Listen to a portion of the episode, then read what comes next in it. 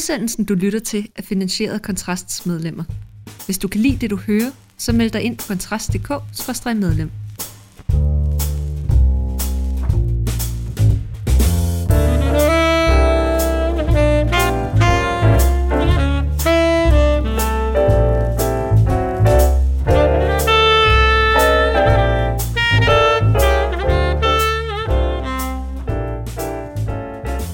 mere velfærd svar på unges mistrivsel? Hvorfor har den igangværende valgkamp vendt op og ned på alle naturlove i dansk politik, og hvem bærer ansvaret for de store borgerlige partiers kollaps? Det er de store spørgsmål, som dagens panel skal besvare, og heldigvis så har jeg et ekstremt kompetent panel til lige præcis det. Og velkommen til dig, Rune Selsing. Tak. Du er uddannet kat mag i filosofi, kat polit fra Københavns Universitet, og så er du klummeskribent og debattør på blandt andet Jyllandsposten. Også velkommen til dig, Sørine Godfredsen. Mange tak.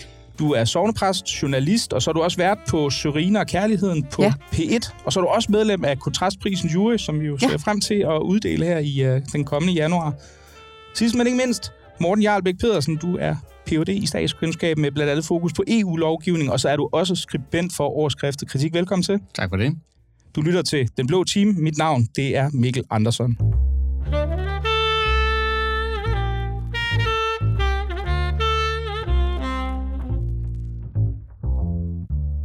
Hele 44 procent af unge mellem 16 og 25 år oplever en grad af mistrivsel. Det viser en ny center fra ungdomsforskning på Aalborg Universitet. Men hvad er løsningen egentlig? Jeg for stort set alle partier, partier, der er svaret flere offentlige penge til enten psykiatri, psykologbehandling eller offentligt ansatte trivselsvejledere. Og for flere venstrefløjspartier, ja, så er det alt det foregående kombineret med færre tests i uddannelsessystemet. Men stigende mistrivsel blandt unge ser ud til at være et generelt fænomen i hele den vestlige verden, så er flere penge virkelig svaret. Og hvis ikke det er, hvad er så Sørine Godfredsen? Ingen ved, hvad det endelige svar er. Det her emne har jo kørt i overvis og er dybt interessant. Og det er det, fordi at det repræsenterer et brud i vores måde at tænke på. På den ene side, så har vi den klassiske forestilling om, at man kan, som du selv er inde på, komme med flere penge, gratis psykologhjælp, altså alle de her sådan praktiske ting, man kan tage og gribe i og sige, så må det være det, der skal til. Og på den anden side, så har vi en tilgang til det, som har været negligeret i lang, lang tid, som jo handler om erkendelsen af, hvad et menneske egentlig har behov for, for at kunne føle sig sat i verden. Og det er, det er en tankegang, som har været underprioriteret og, øh, og, og, og glemt. I hvert fald, ja, man kan gå langt tilbage i den europæiske historie, tror jeg, og prøve at pege på, hvorfor individet har fået lov til at rykke sig så frit, som det er. Men hvis vi bare går tilbage til 68 i hvert fald her i vores egen verden, så kan man i hvert fald op, øh, observere en hyldest af individet som et meget stærkere væsen, end det faktisk er, og et meget mere, og et væsen, der er i stand til at hale en masse ting ud af sig selv, som det nok ikke kan. Så jeg tror, det er en blanding af de to ting, at man på mange måder lidt har misforstået, hvad et, hvad et menneske har behov for, for at føle, sig tryg i verden. Og så på den anden side har vendet sig til, at alt kan frelses og reddes ved, at man lige justerer på nogle velfærdsting. Og den samme blanding af tankegange, den er simpelthen blevet så, øh, den er blevet så forankret i hele vores retorik, at vi slet ikke selv er klar over frygtelige ting, vi siger til børn og unge. De får hele tiden at vide øh, ting i forhold til, at de skal være lykkelige, de skal finde deres drømmestudie, de skal, de skal finde den der bane i livet, der får alting til at lykkes, og som gør dem noget anderledes end alle andre. Og det er sådan en, det er fuldstændig inkorporeret i vores, i vores danske sprog efterhånden. Og jeg tror, vi undervurderer, hvad det betyder at blive stillet op mod den mur af fraser, fra man er ganske lille, og så vende benet mod sig selv, og så gang på gang opdage, at sproget, vi fører om, hvad et menneske er, simpelthen ikke svarer til erfaringen af, hvad det vil sige at være et menneske. Og det er jo en lang smør, og det er ikke noget, politikere kan gøre noget ved nu, men det har noget at gøre med, hvordan vi taler om børn, taler til dem, taler til de unge, hvad vi forventer af dem. Og selvfølgelig også en anden ting, at man nok også har undervurderet, hvad det betyder at sende små børn i institution, for de er ganske små, så de bliver kastet ud i verden på en ret brutal måde i virkeligheden. Rune Selsing, jeg ved, du er stor fan af børneinstitutioner. Nej, Pjat, hvad, hvad tænker du? Jamen, jeg er, jeg er helt enig med Serine, og jeg vil selvfølgelig tage det forbehold, at mennesket er meget komplekst, ikke? Så med, med det forbehold, inden jeg kaster mod i den øh, store forklaring, det er, øh, jeg er meget enig. Men jeg tror, der har været en tendens til, at vi har talt for meget om individualisering og konkurrence, og jeg skal komme først, og det har bestemt også en betydning, men jeg tror, at det er vigtigere, den påvirkning, vi har haft for eksistentialismen, det er så også det, som øh, min og min hustrus nylige bog handler om, hvor eksistentialismen jo et eller andet sted også indrømmer selv, at det er meget ulykkeligt at leve uden Gud. Øh, prøv for, for ja. eventuelt forudsætningsløse ja. læser, øh, lytter prøv at opsummere, hvad, hvad eksistentialismen i den her ja. sammenhæng øh, udlægges som. Øhm, det er så det nemmeste til, til udgangspunkt i Sartres eksistentialisme. Og hvis vi bare siger, at hans øh, udgangspunkt er, at øh, Gud er død og borte, og der er ikke nogen mening med noget som helst. Ikke? Det har han fra Nietzsche, og han bygger i vidt om, øh, omfang på Heidegger. Øhm, og det beskrev han ikke som nogen lykkelig noget lykkeligt liv. Altså tværtimod, altså hele hans første, både litterære forfatterskab og filosofiske forfatterskab, øh, er enormt øh, pessimistisk. Øh, en af hans vigtigste bøger han om, hedder Kvalme, ikke? som handler om den her kvalmende, det her kvalmende liv, hvor man ikke ved, hvad man skal, og ikke noget som helst. Og måske er der en lille smule håb med noget jazzmusik til sidst, eller et eller andet. Ikke? Øh, øh, sådan en enormt trist tilværelse. Øh, så, så et eller andet sted er eksistentialisterne med på, at det er enormt svært at leve uden mening. Fordi hvis der bare er os selv, og der ikke er noget rigtigt og forkert, jamen hvad så? Øh, så er vi bare øh, løsrevne individer, eller hvad er det nu, Holbæks øh, elementarpartikler, øh, der svæver rundt for sig selv. Øh, det, det er da enormt øh, svært øh, udgangspunkt. Øh, det de så siger, og derfor er grund til, at det så har vundet øh, frem og blevet til vores tids øh, sådan hverdagstænkning, det er, at efter 2. verdenskrig, så blev den her meget dystopiske, triste tænkning vendt til et positivt ideal om, jamen hov, der er ikke noget. Du kan, skabe, du kan skabe dig selv. Du kan blive lige præcis, hvad du har lyst til. Så det der med at være fordømt til at være fri, det er lige pludselig hurra til at være fri. Øh, fordi du kan finde din egen vej, og du kan blive lykkelig, og du kan gøre lige præcis, hvad der vil. Og det er det, livet går ud på. Øh, og det er jo lidt underligt, så efter krigen og al den her jubel, øh, eufori, der opstod, så, så blev den her øh, dystopiske, realistiske øh, syn på mennesket, det blev så omdannet til en eller anden begejstret utopisk idé om, at, at vi kan skabe, kan skabe vores eget liv og finde vores egen sande vej, øh, hvilket man selvfølgelig ikke kan, og så er alle dømt til at blive ulykkelige. Så kom vi op og flyve. Mm. øhm, jeg vil egentlig godt supplere det, det du sagde, øh, Sørin, for jeg tror, øh, du har ret rigtig meget vejen, faktisk nærmest hele vejen. Men jeg tror, det er vigtigt, at vi i denne diskussion øh, skiller tingene ad. Og det er faktisk en af det største problem i forhold til, tror jeg, i forhold til den måde, man reagerer på det politisk. Fordi vi snakker om mistrivsel, men politikerne snakker om psykiatere. Og det er altså to forskellige ting.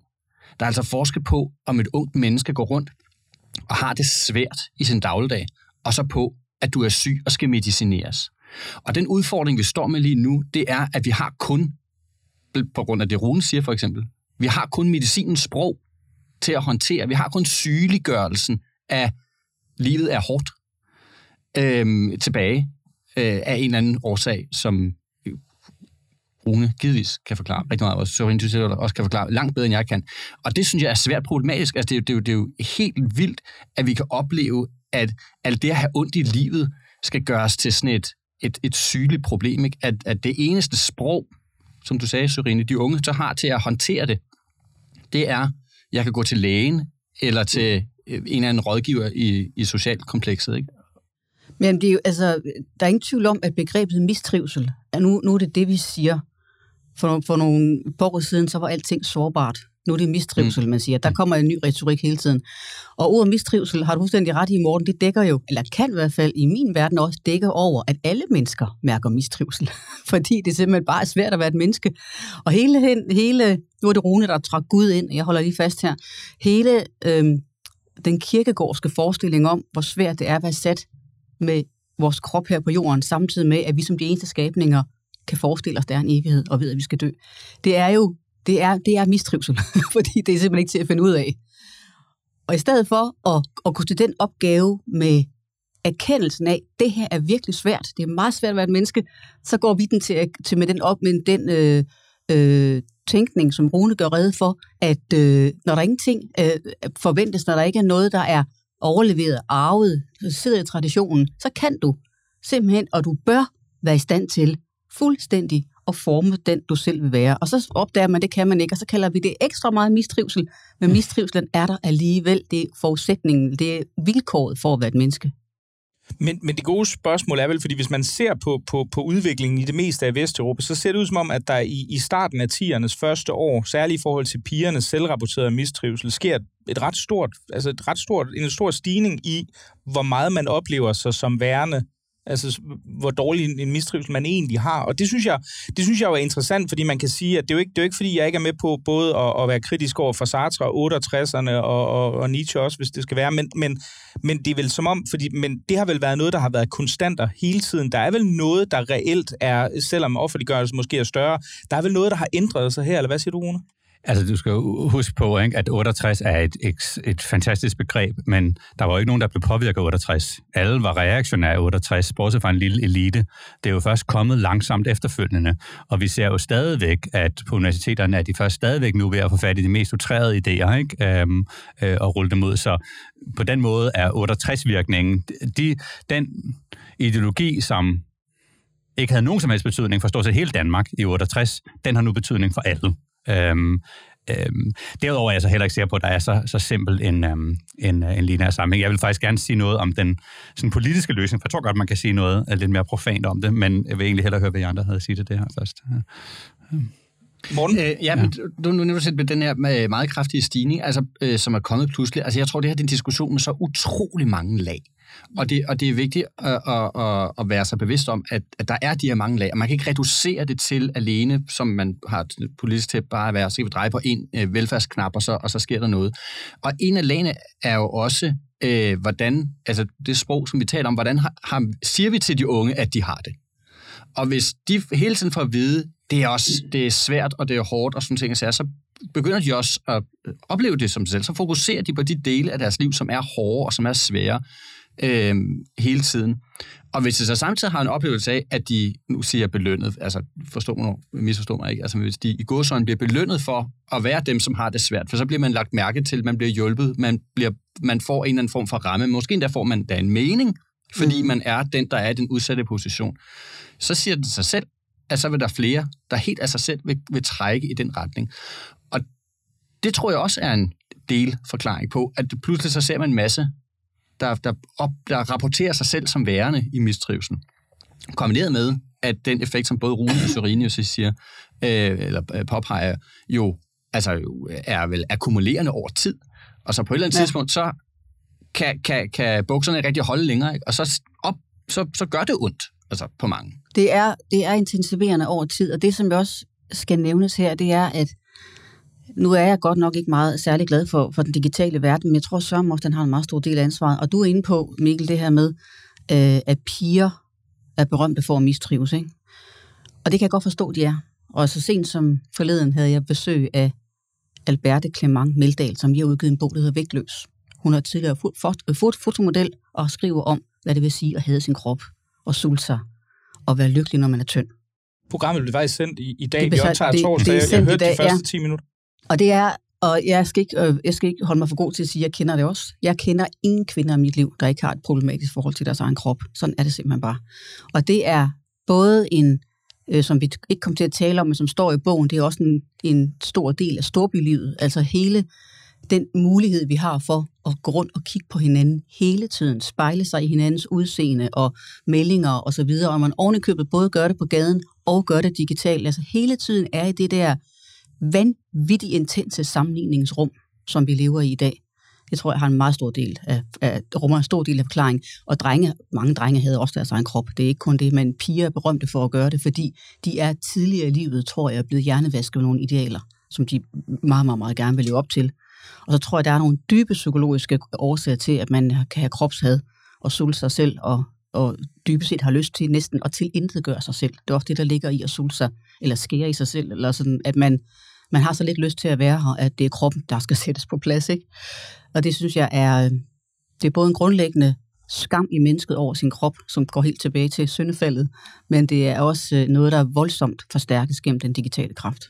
Ja, for det, det synes jeg jo egentlig er interessant. Den amerikanske øh, forfatter Jonathan Haidt, øh, der, der skrev sammen med en medforfatter, hvis navn jeg desværre har glemt, The Coddling of the American Mind, har også udgivet en bog, hvor han egentlig placerer det her skifte øh, øh både det, han, hans bog handler både om wokeness, men også i, i høj grad om mistrivsel blandt unge amerikanske studerende, til lige omkring 2014, hvilket faktisk er, er der omkring, hvor vi ser de første generationer komme ind i universitetssystemet, hvor han arbejdede, der var vokset op med Facebook og, og, og Twitter og så videre, og det, det synes jeg jo egentlig er en, en ret interessant og men noget prosaisk forklaring.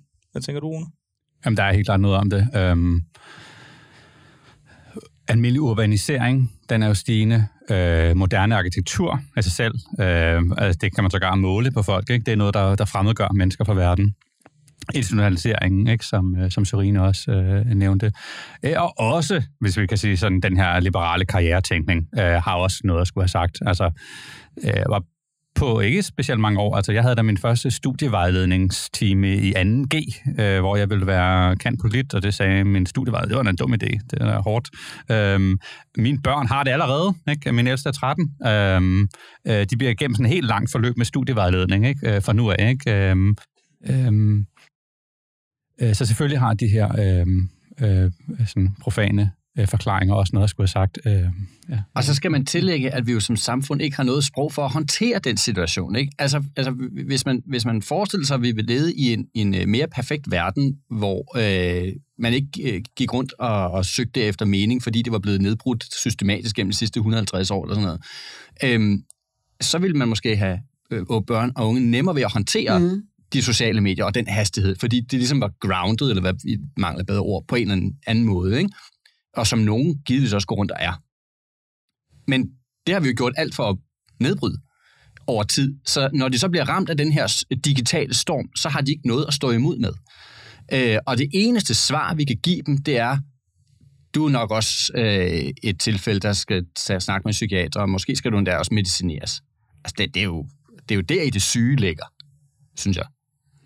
Rune, du nævnte, at du havde bud på, og det er jo meget oplagt, nu skal vi diskutere folketingsvalg her umiddelbart bagefter. Du havde nogle, nogle mulige øh, bud på, hvad der kunne være politiske løsninger i forhold til det her. Hvad tænker du på?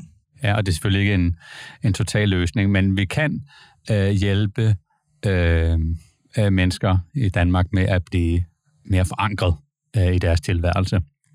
Øh, eksempelvis ved at styrke lokalsamfundet øhm, som der jo også er en bevidsthed om, at der er brug for. Øhm, øh, noget så banalt som at, at styrke de gamle bykerner, frem for at have de her mere sådan atomiserede uh, Rema 1000'er, der ligger på ringvejen uden for byen. Øh, uddannelse, øh, forankring, altså en af de måder, vi virkelig har forankret til tilværelsen på at få noget støtte, det er via nationen. Øhm, så altså forståelse af nationen, øhm, kristendom, Øh, også forkyndelse for den sags skyld. Øh, desværre er lovgiv om. Øh, øh, men undervisning øh, i kristendom.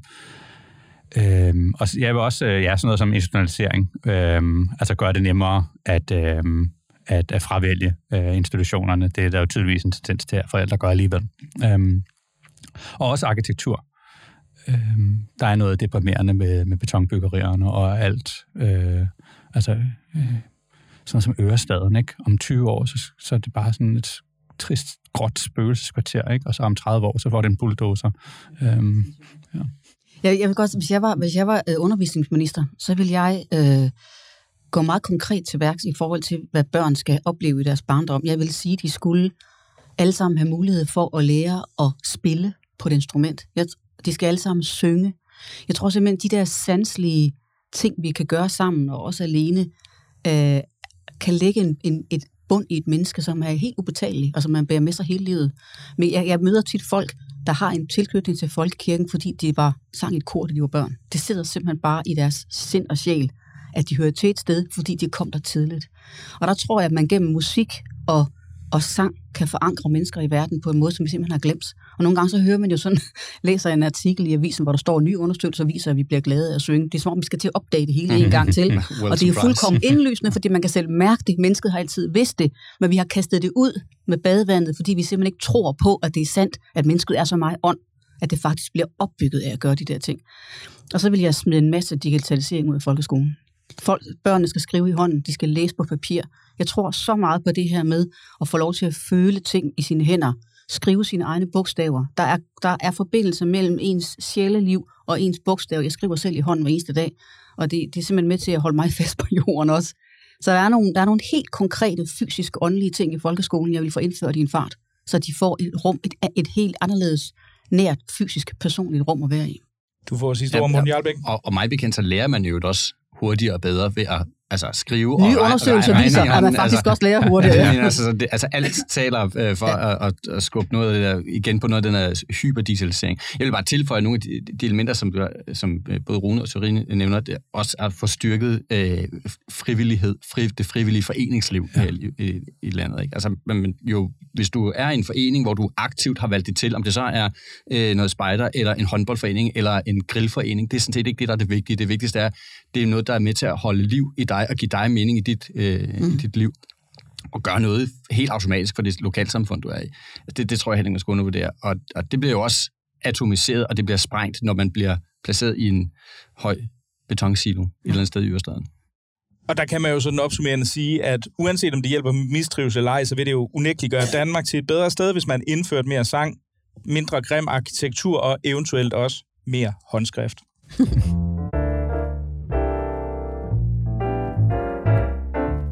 Når vi optager i dag torsdag, er der fire hele dage tilbage af en valgkamp, der måske har været relativt fattig på politisk substans, men til gengæld meget, meget rig på drama og hurtige samt store vælgervandringer. Og hvis en Gallup-måling fra onsdag ender som det endelige valgresultat, ja, så vil de fire traditionelle partier, altså Venstre, Konservative, Radikal og Socialdemokratiet, samlet få 10 procentpoint mindre, end de gjorde ved jordskredsvalget i 1973. Og i den forbindelse så erklærer valgforsker og professor ved Københavns Universitet, Kasper Møller Hansen, at, og jeg citerer, vi er simpelthen i en situation, hvor magten flytter. I den her måling, så kan de fire gamle partier ikke engang mønstre et flertal til sammen. Det er øh, historisk i ordets egentlige betydning. Dansk politik er på vej til at blive smidt fuldstændig op i luften. Det er totalt skældsættende for hele vores forståelse af det politiske billede i Danmark, siger han altså til, til Berlinske. Så mit spørgsmål, det er sådan helt simpelt. Hvad, hvad er det, der sker med dansk politik lige nu, Rune Selsing?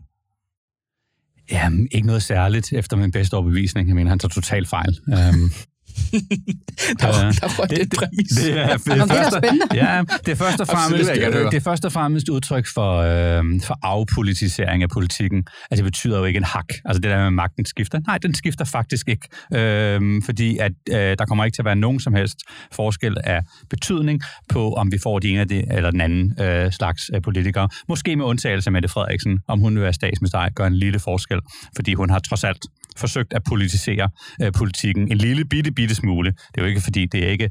Det er stadigvæk sådan, at det er fælles interesser og embedsmænd og interesseorganisationer, den slags, der, der styrer øh, den helt overordnede samfundsudvikling øh, i Danmark.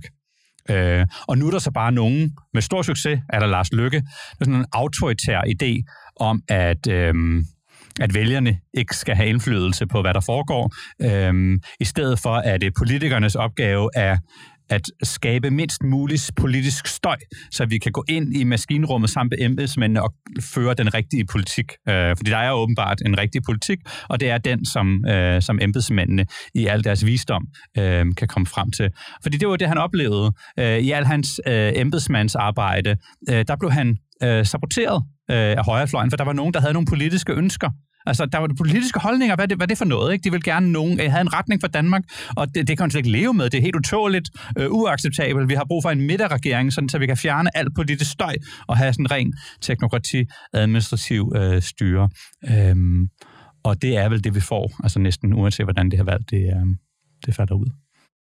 Så altså, det, det er simpelthen meget altså, filgeskreven venig volde, med, hvor det kun er valgforskere og, og journalister, som, øh, som går i mok over forrykkelserne, men der er ikke nogen tektoniske plader, som bevæger sig nedenunder Morten Jarlbæk. Ah, både ja og nej. Altså, det var, jeg var godt ikke lige forberedt på den analyse der, Rune, må jeg sige. øhm, øh, men, men jeg tror faktisk, du har fat i noget. Mm. Altså, det, det, ret skal være ret. Det, det, det, men det tror jeg faktisk. Øh, at, det med, at det med afpolitisering, det tror er fuldstændig ret i. Men dermed øh, ikke sagt, at der ikke sker forrykkelser, for det tror jeg heller ikke, altså, det er jo helt evident. Der, der sker rykkelser. Vi står med 14 partier, og det, det er fuldstændig kastet op i luften, hvem der ender med hvor og hvordan og hvorledes.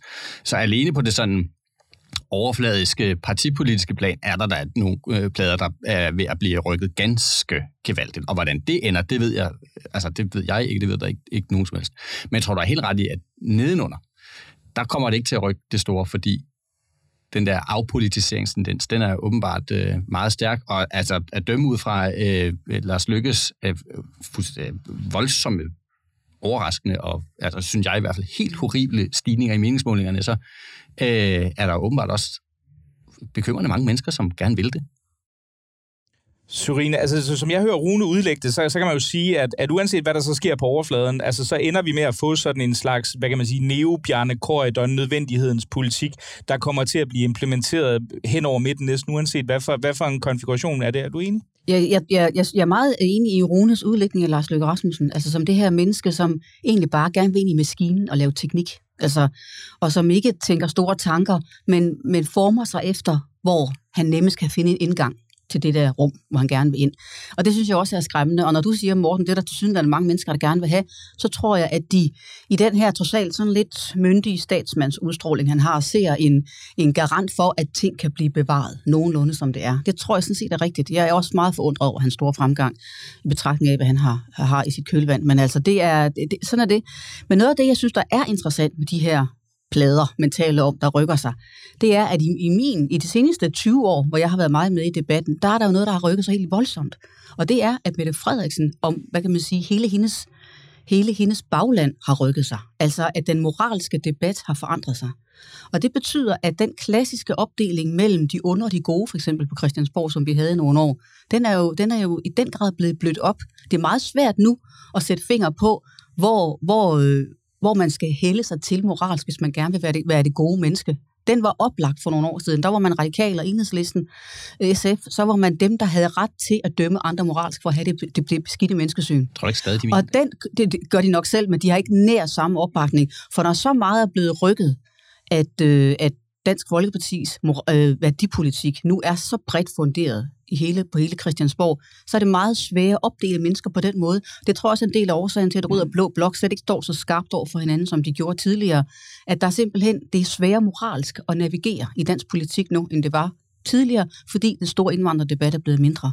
Og det synes jeg er noget af det, der gør, at det her valg på, på mig virker meget flydende, og meget, meget fixeret på enkelte personer. Det, det må man jo bare erkende, at det er. Det er jo, der er jo forskellige partier, der kun har et, et kendt ansigt. Og det synes jeg er, øh, det kan jeg ikke undgå at se som en, igen en lang fortløbende udvikling i retning af større og større øh, overfladiskhed i den, i den øh, politiske øh, dækning, og en teorisering fra, fra tv-stationernes side, som jeg synes i år er nærmest kvalmende øh, faktisk, i den måde, de sådan præsenterer dette med, at nu har vi valg. Jeg synes virkelig, det er øh, meget, meget barnligt, den måde, vi bliver fremstillet på. Men også det, at man, øh, som vi kan høre masser af mennesker gøre, har, er, er klar til at stemme på et parti, fordi man af følelsesmæssige årsager tror på den, der står i spidsen for det. Og det synes jeg er lidt bekymrende. Ja, øh, altså jeg er stadigvæk øh, glad for, at Mette Frederiksen trods alt har politiseret en lille smule, og hun stadig har nogle idéer om at flytte øh, uddannelser ud og øh, og forsøge virkelig aktivt at øge ligheden, ikke? som jeg også mener er en, er en vigtig politisk øh, mærkesag. Men og så alligevel, så er der sket sådan en stor harmonisering øh, mellem partierne. Ikke? De går til valg på næsten det samme. Ikke? Øh, små detaljer om, hvor meget det offentlige forbrug skal stige. Små detaljer om den ene slags skattelettelser eller den anden. Ikke? Øhm, og de orienterer sig alle sammen mod økonomi. Altså det er skræmmende, at der er intet ud over økonomi fra det konservative folkeparti. Altså bare nul. For Venstre vidste vi det godt i forvejen, ikke? Øhm, sådan at de har været i mange år. Ikke? Øhm, men også nye borgerlige. Det er sådan ren øh, økonomisk øh, sammenhæng. Der er jo ellers... Altså, det er jo enormt trist at tænke på, nu at Mathias Tesfaye i et eller andet interview havde nærmest givet op nu. Nu har han ligesom erkendt, at øh, det kommer til at slå fejl med integrationen. Vi får en eller anden form for opdelt øh, samfund øh, og Nye Borgerlige har kun de der paroler der. Øh, Dansk Folkeparti har heller ikke rigtig noget. Det er også øh, noget med inflationshjælp og den slags. Ikke? Øh, altså, det er, det er utroligt trist. Der, der, man kunne jo godt øh, fremlægge politikker omkring øh, uddannelse øh, og, og kultur og og sådan lidt mere fornuftige ændringer af samfundet. Men det er der ikke nogen, der ønsker, fordi folk går mere op i, øhm, i varmechecks og sådan noget. Men, men Rune, jeg kunne, jeg kunne godt tænke mig at spørge, fordi det, det der måske kunne, kunne indikere, at der er en ændring her, og, og, og fra dit perspektiv øh, nok ikke til det bedre, det er vel, at man kan sige, det som Mette Frederiksen forsøgte at politisere, det var vel ikke, mind, ikke mindst den her, hvad kan man sige, øh, provinsvenlige anti-elitære linje, som partiet omfavnede, men så ud til i nogen grad at forlade efter kommunalvalget i 2021. 2021. Så var der den stramme udlændingepolitik, men der må man jo bare sige, at det ser ud som om, at selv de borgerlige partier langsomt begynder at forlade den nu. Altså Venstre vil have børnene tilbage på, eller vil ikke længere have børnene tilbage på Kærshovedgård. Det annoncerede de uden nogen opdagede det her forleden dag. Vi kan se, at Liberal Alliance vil nu tillade, at øh, flygtninge kan blive i Danmark, hvis øh, de arbejder, selvom deres beskyttelsesbehov er forsvundet. Og der kommer drøbvis den her små slags erkendelser. Så, så er det egentlig ikke det store. Det er, at, og imens der ligger de partier, der sådan tra- traditionelt præsenterede det værdikonservative øh, og indvandringsstrammende, de ligger også til rekord få øh, øh, procent af stemmerne, hvis vi ser på Liberal Alliance, nej, hvor ny, øh, ny borgerlig, øh, Inger Støjbergs Danmarks Demokrater og DF til sammen, så kan de knap mønstre, hvad, 15 procent af stemmerne, noget i den stil går jeg ud fra. Det er vel et nybrud? Jeg vil snarere sige det sådan, at fra SF til og med Nye Borgerlige, der har de samme udlændingepolitik. Øhm, fordi Nye Borgerlige øh, accepterer også øh, de nuværende præmisser øh, om, at vi skal blive inden for øh, konventioner og den slags. Øh, de vil, øh, de ser gerne udfordre dem eller et eller andet, ikke? men jeg så for eksempel Pernille Vermund i den her partilederdebat, øh, hvor hun sagde, at det hun ville kræve af en ny regering, det var den her Wanda-agtige aftale, fordi der kan man nemlig blive inden for konventionerne. Øh, og det er jo pudset nok, det er Mette Frederiksen nok væsentligt bedre til at levere end både Pape øhm, og Ellemann. Så hvis ikke, altså grundlæggende er det sådan, at udlændingepolitikken er ikke stram. Det er en misforståelse. De, de ændringer, ikke, øh, som, øhm, øh som vi fik i 83, de står ved magt. Øh, så har man justeret en lille smule, men vi accepterer stadigvæk øh, den øh, udlændingepolitik, retten til asyl, ikke? og vi kan ikke smide øh, kriminelle ud, øh, hvis de har familier. Det har jo de fleste. Øh, og hvis ikke man vil udfordre det, så er der ikke nogen stram, og så kan jeg godt forstå, at man diskuterer alle mulige små nuancer der. Det betyder ikke rigtig noget i forhold til, til det egentlige billede. Og så er der selvfølgelig integration, hvor man også kunne lave nogle virksomme forslag, altså sådan noget med at forbyde tørklæde, øh, som er øh, helt indlysende. Det har jeg sjovt nok mere tiltro til, at Mette Frederiksen vil få igennem. Ikke? Der er også nogle i hendes parti, der taler om det, end, øh, en Ellemann og Pape. Øh, og det er jo ret utroligt, fordi Socialdemokraterne er ikke bange for at bruge lovgivningen, hvis den, hvis den er nødvendig, ikke? for øh, at få, øh, de har så ikke forstået øh, den åndelige dimension i, hvor, hvor hårdt de skal skrue, øhm, øh, skal skrue på, ikke, for at få folk til at, at ændre opfattelse. Øh, nej, så jeg synes, det er meget trist. Det er udtryk for, at de mener det samme. Øh, Morten Jarlbæk? Ja, altså, jeg, jeg synes, at der er i hvert fald øh, to ting at sige øh, til hele den her diskussion. Det er, jo, det, det er jo lige så vigtigt at huske, at, at øh, grunden til, at partierne øh, tager, kun snakker om økonomi, det er, fordi de, de, de tror, det er det, der er vigtigt, og så snakker de mere om det. De glemmer i den ligning, at mange vælgere jo orienterer sig mod det, som deres partier, det partierne synes er vigtige. Så hvis partierne begyndte at tale om noget andet om økonomi hele tiden, så vil det også komme op i højere grad. Altså det, det er jo det, det er et bevidst valg eller det er i hvert fald et, et potentielt valg at tage øh, fra partiernes side, som man har valgt ikke at, ikke at gøre. Altså lige præcis i den nuværende situation er der så også grund til, at økonomi fylder mere end så meget andet. Det er værd det, men det ændrer ikke på, at at det behøver ikke være sådan en fuldstændig 100% 0% fordeling, sådan som vi oplever det lige nu. Den anden ting er, jeg tror, det er meget vigtigt, den der politisering, øh, som, som du taler om, øh, Rune, det tror jeg er, er, er, er virkelig er, er, er skarpt set. Problemet med Mette Frederiksens politisering af, af, af den måde, det sker på, det er, at, at det handler ikke bare om at få øh, bevæget samfundet i en retning, en politisk retning. Det handler lige så meget om for hendes øh, må, øh, det, måde at, at, at føre den retning på, at det sker øh, fuldstændig ikke bare med lovgivningen, men også med øh, uden som, nogen som helst form for øh, hensyntagen til Øh, Øh, det er de institutioner, som er bygget op omkring det til lovgivning som sådan i det hele taget. Hele den her magtfuldkommenhedsdiskussion, synes jeg, er, er voldsomt vigtig til at forstå, hvordan hele hendes politisering af, af embedsværket er fundet sted. Du kan sagtens kræve en politisk retning, uden at underminere den institution, der skal, der skal føre det til. Det, det øh, tror jeg altså på. Der tror jeg, hun er gået for langt.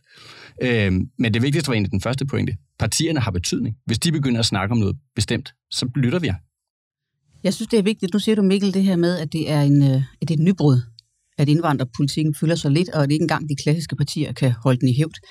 Øh, det, er, det er ikke et nybrud, det er jo en gradvis udmattelse. Øh, og jeg tror, at hvis man skal være meget deprimeret, så kan vi blive glade igen bagefter i fælles flok. Men når, hvis man skal være meget deprimeret, så, og nu har du selv nævnt Michelle Olbæk, Rune, mm. så er der altså en eller anden linje i det her, som ligner teorien om, at den vestlige kultur har simpelthen ikke i længden kræfterne til at holde den her kamp kørende. Den har kørt i nogle årtier, med, fordi der var fuldkommen indlysende problemer, som var ved at sprænge øh, samfundet i stykker. Men nu hvor der er kommet sådan en eller anden grad af normalitet ind over tilstanden, så fader man langsomt ud, fordi at den vestlige kultur, det gælder i høj grad også Danmark, nok helt ind i sin kerne, også i det enkelte menneske, mangler indsigt i, hvor meget der er at miste. Det er simpelthen som om, man ikke helt er klar over, hvad der egentlig står på spil, og bliver ved med at stå på spil, hvis befolkningen gradvist virkelig forandrer sig. Og kristendom til sidst bliver en helt perifer måde at se verden på. Ikke? Så, jeg, så, jeg, så, så jeg opfatter det slet ikke som et nybrud, men som en lang, lidt forudsigelig, træt proces, som, øh, som også selvfølgelig grunder i, at Dansk Folkeparti så tidligt blev draget ind i magtens midte og fik lov til at rase ud der, så der ikke var den store polarisering, som der kom i Sverige, og det er vi jo glade for alle mulige andre årsager. Men, men det betyder altså, at krudtet er ved at være øh, vådt, og at, at det er et tegn på, som Olbæk har skrevet om i den ene roman efter den anden, at når det kommer til stykket over det lange stræk, så kan de vestlige samfund ikke åndeligt bestå. Og det kan jeg godt lidt være bange for, at det her også er et tegn på. Man, man kunne jo stille det op som to teser, som, hvor du har redegjort for den ene, Syrine. Det, det jeg er til at tænke på, og, og det, måske udelukker de heller ikke hinanden, men det er jo, at der er ligesom perioder, hvor man ser udlændinge i debatten tage sådan et lille dyk det, er ligesom, om ikke, det så vi for eksempel i 2011-valget, hvor Dansk Folkeparti gik tilbage. Ikke så meget, som de ser ud til at gå tilbage nu, eller har gjort tidligere, men, men øh, de gik faktisk tilbage for første gang. Det fyldte ikke specielt meget. Det var ligesom om, nu var integrationen løs. Der var kommet stor beskæftigelse op til, til krisen i 2008, og det var ikke rigtigt på radaren. Det ændrede sig så radikalt i 2014, og særligt 2015, hvor syrerne gik på motorvejen, og så kom det op igen. Så, så det, jeg måske vil spørge om, og det er jo så til dig, Rune, altså er det, er det fordi, er du enig i, i Sorini, at vi, vi er, står med en grundlæggende civilisatorisk udfordring, hvor vores, hvad kan man sige, vores vilje til at, hvad kan man sige, at gøre modstand, eller, øh, eller øh, hvad kan man sige, sætte sig imod den indvandringspolitik, der bliver ført, er ved at være udtømt, eller er det bare fordi, det er væk fra offentlighedens radar for et kort øjeblik? Øh, jeg er bange for, at det er sådan. Øh, selvfølgelig vil der være fluktuationer. Øh, jeg er af natur optimist, så derfor er jeg ikke enig, selvom det bliver sværere. Jeg, jeg tror på en eller anden måde, at det, at det lykkes os at vente. Det tror jeg. Hold da op, Rune. Det er ja. jeg ikke troet, du skulle sige. Men, men når, når man, men, men når, når man siger, at man er optimist, så skal man også begrunde, hvorfor. Ja, Øhm, jeg vil, jeg vil, jeg vil sige, at det er fordi, det er så indlysende rigtigt, og jeg kan sagtens se, hvad vi skal, hvad vi skal gøre.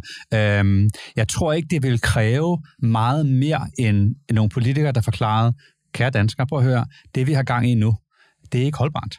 Danmark kommer til at ophøre med at være Danmark hvis vi fortsætter den her kurs. Altså det stik modsatte, nu nævnte Morten det der med, at partierne leder. Det gør det nemlig ikke, for hvad skete der i 15. valget? Der skete det, at Thulesen Dahl sagde, vi går til valg på at bevare den stramme udlændingepolitik. Altså status quo, det vil sige katastrofekursen, den går han ind for at bevare. Og, og, og han er det mest troværdige menneske i Danmark i det her spørgsmål. Øhm, øh, I hvert fald på det tidspunkt. Så når han går ud og siger det, så, så tænker alle danskerne, ah, det var da herligt. Det, det, går, det går bedre nu. Så vi kan godt se, at, at det, det der nabolag, men det, det går den rigtige vej nu, åbenbart. Ikke? Og det ved vi godt, det passer ikke. Altså, det, det går den helt forkerte vej. Så en, en politiker, der forklarer, men det skal roligt, jeg vil, jeg vil løse det her, og så skal de jo ikke forklare, hvordan. Fordi det er selvfølgelig, det, det der nye borgerlige er så træt af det der kommunikation frem for, for politik med tre øh, øh, mærkesager, whatever, ikke? som de så ikke engang mener i praksis. De skal jo i stedet for fremlægge, ligesom de har fremlagt en lang økonomisk plan på 200 sider eller et eller andet, så skulle de fremlægge en plan for, hvordan vi får løst integrationen og får styr på, på, på indvandringen på 200 sider, med alle mulige forslag til det. Øhm, øh, fordi at det mangler jo. Så, så er der ligesom en, en palette af forslag, man, man kan tage, men jeg er jo bange for, at de sågar er modstandere af tørklædeforbud, ikke? fordi de er så, øh, så liberalt indstillet. Øh, men hvad så ja, optimismen? Ja. Hvad bygger du den på? Øhm, jeg synes hele tiden, at vi som samfund øh, øh, bliver klogere på, øh, på problemstillingen. Jeg synes, at øh, der er meget få mennesker tilbage, der ikke har forstået, at det ikke er en eksistentiel kulturel problematik. Øh, der er ikke nogen længere, der tror på, at muslimer bliver integreret, hvis de får et job eller en, en uddannelse. Øh, jeg kan huske en anden debat, jeg tror, det var noget af de første bander, Brian Mikkelsen, han blev spurgt om, og det er helt tilbage i 2005 eller sådan noget lignende, øh, og de her bander, er der noget kultur involveret? Eller er det ren socioøkonomi? Det spurgte jeg mig om. Så ah, er der ikke noget kultur? Øh, det, er, det er kun et spørgsmål om arbejdsløshed, det her, ikke? Siger, siger han, ikke, som, som konservativ. Og han var højrefløjen i den her debat, ikke? Øhm, øh, så, så den kollektive forståelse af, hvad det er for et problem, vi står overfor, og den er virkelig ja, det er vokset. Ikke? I SF forstår de den, ikke? Altså, de forstår den bedre i SF, end de gør i Venstre. Øhm, og det er jo et mit indtryk. Der er masser af, af unge liberale, øhm, som er enige med mig eksempelvis, hvorimod dem, der er på min egen alder, ældre, øh, de lever stadigvæk i sådan en øh, 89'er øh, verdensbillede. Øhm, så sådan den kollektive intellektuelle forståelse af, hvad det er for et problem, vi står for, den er, øh, er helt klart øh, bedre. Morten Jarlby, du har ventet så tålmodigt ja, på at komme ja, til ja, ord. sådan er det. Sådan er det. Når, når kloge mennesker taler, så må man lytte, ikke? Øhm, og derfor lytter folk rigtig meget til det her program. Præcis. øhm, det der med, med, med, med planen, planen, mm. det tror jeg, du er fuldstændig ret i, Rune. Altså, det savner man fuldstændig. Og det er jo ikke kun hvad integration. Altså, det er jo lige så meget på uddannelsesområdet. Mm. Sidst jeg sad her i studiet, der sad vi og, og diskuterede øh, med Christoffer Asruni om, hvorvidt det, det, det, der var en borgerlig krise i det hele taget. Ikke? Øh, og Vendberg blev ret så enige om, at på uddannelsesområdet har man jo bevæget sig i den stik modsatte retning af, hvad der ellers ville være åbenlyst borgerligt. Øh, uanset jo, om man er, er, er, er venstre eller konservativ eller nyborgerlig eller whatever. Det er den stik modsatte vej. Altså, så du, man mangler jo en, en, en bredere plan end bare på integration. Det er jo også kulturpolitikken, mm. det er også uddannelsespolitikken. Det, det er helt rundt, man skal have. Og, og der fejler man altså fuldstændig på tværs af nærmest alle partierne. Og nu er du selv øh, øh, nyborgerlig. Altså jeg tror, en af udfordringerne er også, at der ikke er nogen af, nu er de så ikke så store partier længere, kan man sige, ikke? men der er ikke nogen af dem, der har taget den op endnu. Altså, det, det, det er simpelthen ikke at, øh, at get den erkendelse af, at vi er nødt til at tage det her seriøst, lige så seriøst som, som økonomisk politik. Den findes bare ikke, og den findes måske enkelte steder i nogle partier øh, ude på nogle yderfløje, et eller andet sted, uden at det så har sat sig nu, men den er, den er også slet let sat sig ind i de lidt større partier, og der bliver jo ikke rykket på noget som helst det her land, før de, de, de store partier, om det så er det ene eller det andet, det er ikke så vigtigt. Men okay. før det, det sker okay. der. Og, og, det, og det bliver gjort så mystisk. Man kan bare gå praktisk til det. Okay, så er der en begrænsning i forhold til konventioner. Godt nok, det kan man sagtens komme ud af. Der er masser af lande, der ikke er medlem af de her konventioner, og vi kan træde ud igen, træde ud, forklare omverdenen. Det er ikke fordi, at Danmark er ved at blive til Nazi-Tyskland. Vi, vi har bare det her problem, hvor vi gerne vil have udvist nogle kriminelle udlændinge, hvor en anden sindssygdom gør, at hvis jeg har en familie, så kan vi ikke udvise dem.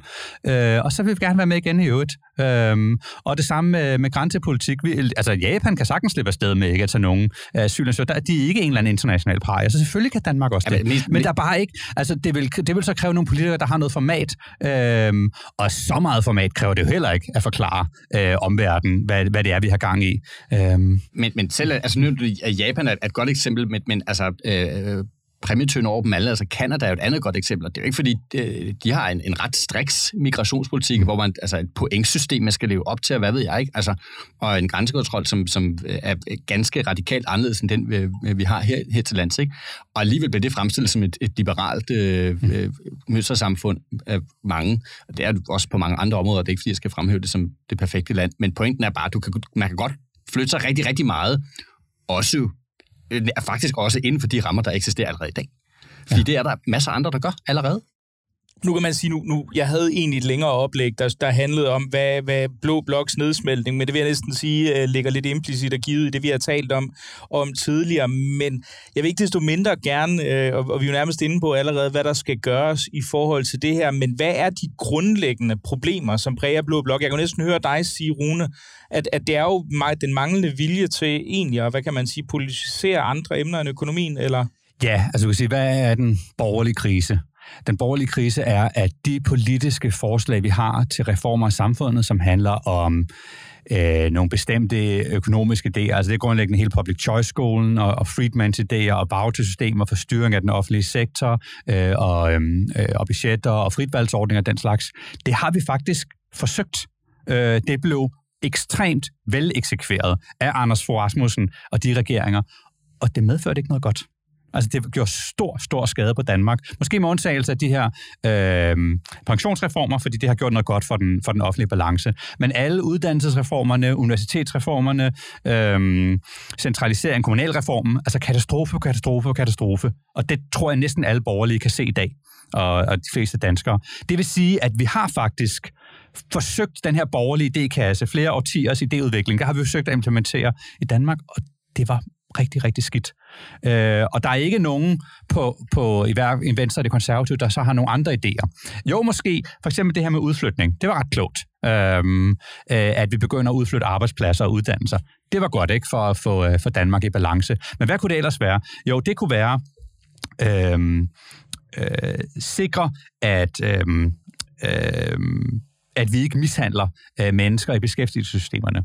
Øh, vi kunne sige, at i stedet for, at vi øh, Øh, udsætter folk for de her latterlige kurser, den slags, øh, så giver vi dem et arbejde øh, et, et arbejde, der passer til. Det vil stride vildt og blodigt imod øh, sådan liberal ortodoksi, og fordi det vil gøre nogle dårlige ting med den del af arbejdsmarkedet, øh, men det vil til øh, skabe nogle øh, gode virkninger for de mennesker, som kommer til at lave noget nyttigt øh, og bidrage med noget, frem for at modtage forsørgelse og blive ydmyget af et eller andet behandlersystem. Øh, Øh, og så selvfølgelig fagfaglighed, ikke? Uddannelserne, universiteterne, øh, som alle, alle, alle det her taxameter. Øh, og jo et frit valg, det er noget andet. Øh, frit valg er en katastrofe. Øh, det er blandt andet fritvalget, der gør, at der er så meget byråkrati. Øh, fordi så er man tvunget til at lave standardiseringer og normeringer og alt muligt andet pjat for at kunne sammenligne det. Øhm, Men det hænger... Man skal i stedet for fjerne det her lovgivning, og så altså, lave en eller anden form for radikal decentralisering, hvor du lægger magten hos den enkelte, øh, den enkelte øh, omsorgsmedarbejder, øh, og accepterer, at du så får nogle forskelle rundt omkring, ikke? og så til gengæld politisere det længere ude, ikke? så du må så få nogle kommunalbestyrelser, øh, og man bliver nødt til at rulle kommunalreformen tilbage i øvrigt, ikke? Øh, det er sådan noget andet. Nå, jeg ja, det, var, det, var, øh, altså, det var en meget vigtig, vigtig krølle der, fordi ja. nu ser det med, at man har prøvet alt det med, med frit valg og voucher og sådan ting, og det synes jeg overhovedet ikke, man har. Altså, man har prøvet øh, med sådan en eller anden form for underlig hybrid mellem noget frit valg og noget planøkonomi, men du har jo ikke på noget tidspunkt sagt, hvorfor er det, at kommunerne skal drive børnehaver? Hvorfor? Det er der ikke nogen, der... Jeg har ikke øh, mødt nogen forklaring andet end en sådan arbejdsmarkedsrelateret forklaring, og den synes jeg altså ikke nødvendigvis, jeg køber. Hvis det er, så kan folk da vel få lov til at sende deres børn børnehave, hvis de har lyst til det, og så må de betale for det. Og hvis det er så vi så gerne vil skaffe noget pasning, så fint, og så kan vi give nogle... Altså, vi betaler forvejen for, øh, børnepenge til det, men der er ikke nogen grund til, at kommunerne skal drive de der ting. Altså, den der kommunaliseringstanke, den tør man øh, ikke gøre op med i særlig udpræget grad. Og man har ikke gjort op med den. Så er det sådan nogle underlige tekniske fritvalgsordninger, men det er stadig inden for den ramme, der hedder, at kommunen skal levere alting til dig, fra du bliver født til du dør. Altså, så man, altså jeg, jeg, jeg køber simpelthen ikke præmissen om, at man har, man har forsøgt, men til gengæld, så synes jeg heller ikke, at jeg oplever, at man argumenterer for, for det. Jeg synes heller ikke, man oplever, at man tør gå i den retning. Så bliver det lidt mere med noget med nogle friplejehjem, øh, sådan, mm. så folk kan... Men altså... Men der, der sker nogle ting, som der har gjort nu med, altså på plejehjemsområdet, så kommer tanken jo op, at det ikke er nogen selvfølge, at det er kommunen, der skal drive det, ikke? Fordi at man kan se, at det simpelthen bare igen og igen og igen ikke mm. fungerer. Så der er nogle gange i virkeligheden jo træk, træk ting i den retning. Det må man håbe. Nu, nu sagde du senere, at vi kunne blive deprimeret først, og så kunne vi blive godt humør bagefter. Er der måske så en grund til at kigge på et enkelt parti, som det jo i, i Blå Blok, som det går godt for Liberale Alliance, her har vi den tidligere undervisningsminister Mariette Risager, som jo formåede at sætte nogle sådan værdikonservative dagsordner for uddannelsessystemet. Test var godt.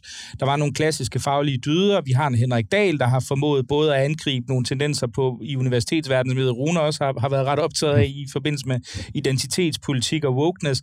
Og vi har en Alex Vandopslag, der også går ud og betoner en værdipolitik og, og, hvad kan man sige, personligt ansvar på en måde, som jeg i hvert fald ikke kan huske at have set i kampagner tidligere. Så, så hvad er det, er det liberale alliance, som åbenbart ungdommen flokkes om nu, som er, som er sådan det borgerlige håb, vi kan feste vores lid til, Rune? Altså som variant af liberalisme, så er det i hvert fald rigtig positivt. Øh, det må man sige. Altså det, de er der, hvor Venstre burde være. Ikke? Øh, Venstre er fanget i en eller anden dogmatisk øh, 90'er-tænkning, ikke? Øhm, øh, hvor at øh, ironisk nok Liberale Alliance, der burde være mere dogmatiske på papiret, øh, går langt mere praktisk til deres liberale. Det er mere sådan en inspiration, ikke? og så forholder de sig ellers til virkeligheden, som, øh, som den er. Men øh, der mangler jo stadigvæk øh, den, øh, den åndelige dimension. Selvfølgelig er der noget af det hos, hos, øh, hos Henrik Dahl. Ikke? Øh, øh, og hvem ved, hvis de virkelig fik magt, kunne det godt være, at jeg er med på, at jeg vil gerne have Henrik Dahl til at lave gymnasiereformer og universitetsreformer. Øhm, oh, men de, ja, der står ja. 8, 8, 8, 3, 8, 3 altså, tror jeg, det var. Så, så meget magt, uanset hvad. Er det der, jo. mangler en, der mangler en grundkonservativ øh, nerve i den borgerlige øh, blok i dag. Nu er jeg jo selv gået til bekendelse og sagt, at jeg ikke stemmer på det konservative længere, fordi at jeg, jeg kan ikke se det der. Og det, som Morten er inde på i forhold til, om politikere ville kunne sætte sig ned og skrive en 20 sider, 200 sider lang plan om kultur eller øh, øh, uddannelse, familieliv, civilsamfund, alt det, som er noget andet end penge og individtænkning, det er en katastrofe, at vi ikke har politikere i den borgerlige blok, der kan sætte sig ned og gøre det. Jeg tror faktisk ikke, de er i stand til det.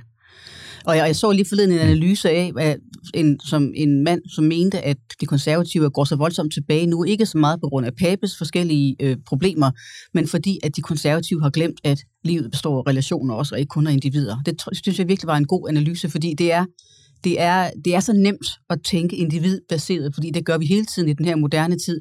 Det er så nemt at holde sig til økonomien, fordi der sidder, det er nogle af de mennesker uddannet til at vide noget om, der sidder i Folketinget. Og der er bare ikke ret mange, der har den baggrund, eller den indsigt i livet, eller den belæsthed, eller hvad vi nu skal kalde det, der gør dem i stand til at tænke nogle lange tanker på de ting, som har med ånd og øh, livsmening og uddannelse og kunst at gøre. Og det er, når, når, når den nerve er væk i den borgerlige blok, så er der ikke den den kerne af kraft, hvorfra det andet kan udspringe, og hvor et sprog kan springe ud, hvor man kan sige, at de her mennesker, de taler som om, at de, de er rigtigt øh, bevidste om, hvad et helt menneskeliv er. Mm. Så, og så, og det, det lyder lidt banalt, men det er, det er jo altså inde i, i det åndelige liv, og i, og i kunsten, og i litteraturen, og i troen, at mennesket finder sin mening med livet. Og der er sådan et liberalt dogme om, at man ikke må blande sig i det. Man må ikke have en holdning til, hvad det gode liv er, øh, fordi at så ender det et eller andet totalitære excesser. Øh, og så gør det så, fordi det kan ende i totalitære excesser, hvis man lovgiver om, at du skal leve lige præcis sådan her, så siger vi, så vil vi faktisk slet ikke diskutere det. Lige vi præcis. vil ikke have en holdning ja, ja, til præcis. det. Lige nøjagtigt, lige nøjagtigt. Og det er derfor, at de konservative, de, de har nok heller ikke fået tanken, men hvis vi nu øh, antog, de fik tanken, så vil de ikke turde gå ud og sige, at alle børn skal synge, synge en morgensang i skolen hver dag. De vil ikke turde gøre det, mm. fordi det præcis som Rune siger, ville op, blive bange for at blive opfattet som nogen, der skal være formynderiske i forhold til, hvordan vi lever livet. Og jeg kunne godt længes efter borgerlige politikere, der turde sige de der ting, og mene det også og kæmpe for at få det indført. Kombineret med, at du så har altså 1, 3, 5, så gud ved mange partier, som simpelthen ikke er i stand til at øh, sætte sig ned, og, og så måske ikke skrive de 200 sider, men så skrive de 20 første, som de vel i den omfang burde kunne blive enige om. Det er de ikke i stand til. Altså, det sker i hvert fald ikke. Altså, den her valgkamp, synes jeg også har været præget af altså, øh, øh, en meget spat, for at sige det pænt, forsøg på at fremstå som en samlet blok, samlet alternativ, det er den her retning, vi gerne vil. Så har der været sådan lidt histerpister nogle udspil her, men altså den der samlende, det, det vi fire-fem er gået sammen, og her er vores udspil til en ny gymnasiereform, og det er virkelig det, vi går til valg på. Altså det har man simpelthen ikke været i stand til. Altså så koordineringen mellem de partier har også været, hvilket måske også skal med til at forklare, hvorfor det bliver så atomiseret, ikke? Fordi de hele tiden løber i hver sin retning, øhm, og det er jo Ja, tragisk. Ja, og jeg vil jo sige, altså, de fleste politikere kan jo godt tale om det gode liv, men de lærer ikke at gøre det, ikke? og de bliver skolet i det, og så lærer de i stedet for sådan djøf-sprog, ikke? og jeg skulle øvrigt helt at sige, de er hammer dårlige djøffer, alle sammen. Altså, det, det sjove er, at, at de gode djøffer for lat Christiansborg, det er kun Poler, der er ikke nogen kan liter tilbage derinde, øh, som, som eksempel. Altså, det er sådan, hvis du ser på sådan, deres djøf-kvalifikationer, er de virkelig faldet massivt, ikke? Øhm, det er sådan en der bliver, der bliver jeg som uddannelsesstatus, nødt til lige at opponere der. Men altså, jeg, jeg, jeg, jeg tænker, det, når man kigger på valgkampen, og hvordan særligt de to sådan klassiske statsministerpartier, øh, eller hvor klassisk man kan kalde konservative statsministerparti, det er måske tvivlsomt, men hvordan de har klaret det, så virker det til at være præget af et, hvad kan man sige, kontrasteret med Socialdemokratiet, et, et niveau af amatørisme, men der er måske også den her man kan sige, manglende evne til at genopfinde sig selv, som vi jo så Socialdemokratiet, der jo også har været igennem langvarig krise, gøre igennem, op igennem øh, særligt øh, tiernes sidste halvdel. Og det virker som om, at, at borgerligheden er ude af stand til det, og nu er man så ind i den her situation, hvor man står til, til, til blot 43 procent af stemmerne. Det er, jo, det er jo fuldstændig uhørt lavt. Altså, hvad, hvad er det, der er den, hvis man kan pege på det, det grundlæggende problem i Blå Blok her? Hvad er det, der gør, at man ikke er i stand til at lave øh, den her re- revurdering eller omformulering af sig selv? Der vil jeg godt komme med et bud. Min oplevelse er, at man øh, i, den, i de borgerlige partier, øh, i måske lidt svingende grad, men simpelthen har adskilt sig fra sin egen intelligensia. For når det lød enormt elitært, og så er der sikkert nogen, der bliver øh, meget sure på mig for at sige den slags. Men det, det er mit indtryk, at man simpelthen, hver gang der har været øh, nogen øh, i eller i nærheden af partierne, som havde lidt mere omløb i hovedet, som påpegede nogle af de her ting og sagde, hør nu her, vi bliver nødt til at sætte os ned og tænke os om øh, at få lavet den her grundlæggende samfundsanalyse, så er de blevet øh, værfet ud Øhm, og, og, det, og så har man kun haft Christiansborg-boblen tilbage i partiet. Altså hele det der lag, som skulle tænke, det, det er diffunderet bort, og så øh, sidder vi alle sammen udenfor og, og peger fingre ind i systemet og kloger os, i stedet for rent faktisk at, at hjælpe dem med at blive dygtigere, helt konkret. Men det har partierne ikke ønsket. og de gør det ikke i særlig vid udstrækning. Og det er da problematisk. Jeg tror, det er meget rigtigt, at der er en, øh, en, en kløft imellem de borgerlige politikere og de borgerlige mennesker i Danmark, der tænker konservativt og tænker borgerligt.